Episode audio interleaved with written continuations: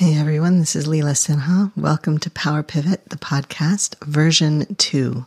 This is where we talk about business, leadership, ethics, community, and the way it all fits together. I'm glad you're here. Hi everyone. Thanks for tuning in. Today I want to talk about abundance and overwhelm and intensiveness and how do we balance all of this? So I looked at what has become my craft table today. It has bottles of fountain pen ink, paint brushes, dip nibs, a leather desk cover that helps me do better when I'm working on a single sheet of paper. It also has a pile of sewing stuff. The sewing machine is on the floor next to it. And now two brightly colored pieces of fake fur. I've got a lot going on. And in the back of my head, there's another thing. There's a sewing project that I haven't even started yet that's for Christmas for one of my partners. And it's, it's something I'm doing kind of from the design level forward. I'm not working from an existing pattern. I'm working from measurements and concepts. And that's really exciting. And it's a project I've had in my mind for a while, but it's going to require some attention, some time, some focus. I am also, as some of you are probably aware, preparing to move. I've, I've got a lot going on. When I walk down my hallway, my apartment has a, a, a, large hallway off of which most of the rooms come. When I walk down my hallway, part of the wall of the hallway now has a contact paper removable peel and stick whiteboard on it, two large sections on which I'm organizing one of the projects I'm doing for one of my clients.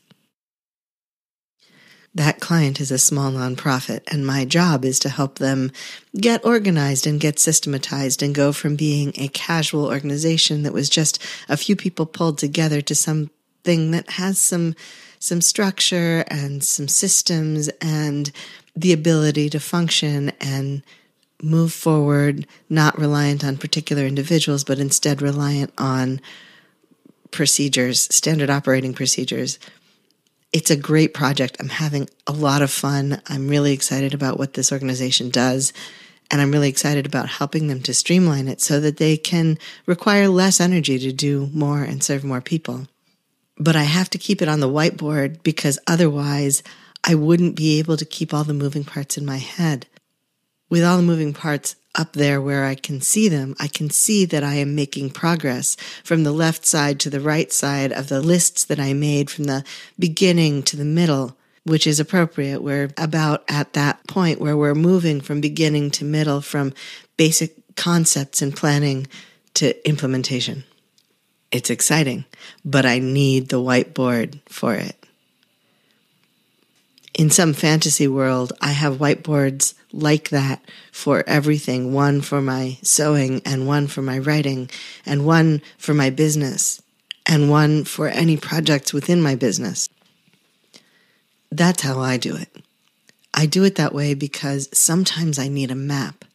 And when I need a map, I can't do it on a computer screen. A computer screen isn't big enough.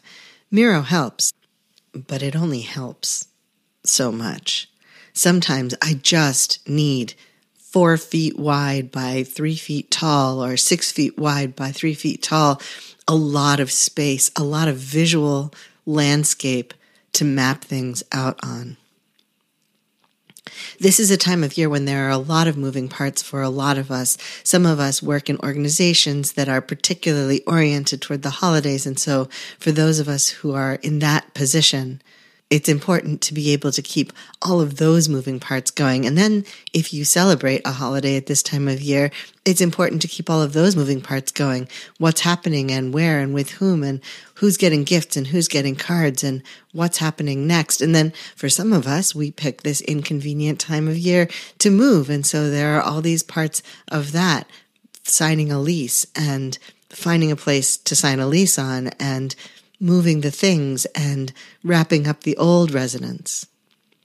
And of course, for a lot of people, there's family conflict or family stress or family grief or all three. People die. People come or don't come to holidays. People have conversations that they just can't hold in anymore. So, what do we do? How do we handle this? For me, it's really easy to get into an overwhelmed state and from the overwhelmed state to get frozen. And when I'm frozen, I can't do any of it. I asked recently on my Facebook page if my intensive friends were in intensive go or intensive stop mode because a lot of you a lot of you are intensives and a lot of you are in a different kind of mode than you're used to this time. I personally am between modes. I'm both exhausted and just want to stop and inspired and just want to go. And so I find myself caught in this tug of war. How do I get out of that? How do we get out of that? For me, the answer is entirely counterintuitive, especially given what I just said about needing a huge landscape so I can map everything out. I need the landscape, but then I need to pull something off the landscape and focus down, all the way down. What is the next and only the exact next thing that has to happen in order for my day to move forward? In order for my week to move forward, in order for this project to move forward, what is the one next thing? Can I do that one next thing? Can I check that one next thing off the list and move it from the right side to the left side? Cross it off, check it off, and then do the next thing the one next thing. Once I have laid out the map, then I can stop worrying that I'm going to forget something, stop worrying that something hasn't been accounted for, and focus down on that one next thing. This next thing needs to happen in order for the next thing to happen. And I let myself iris down. I let myself get really in close. If you're a photographer, that's actually irising out, that's opening up the iris until the only thing in focus is this thing right in front of you. One thing. Just one thing. And that is so, that is so tricky when you're an intensive who is seeing the whole map. But this is where our hyperfocus comes into play. Let yourself see the whole map and then set a timer, set a time block, say for the next hour, I am only focusing on this one thing. Everything else is still there. It's still there on the map. I don't have to worry about forgetting it. But for this moment, I can put it down and just this one thing. This morning, I just one thinged an email. I just one thinged an invitation. I just one thinged a lease signing. I just one thing, just one thing, just one thing and now it's just afternoon, and I have just one thinged a whole lot of things. Instead of staying stuck, instead of being mired in the awareness that there were so many things. True confessions, I somehow am incapable of doing that with moving. When it comes to boxes and packing, I am almost hopeless. So, for those things, I will be asking for help.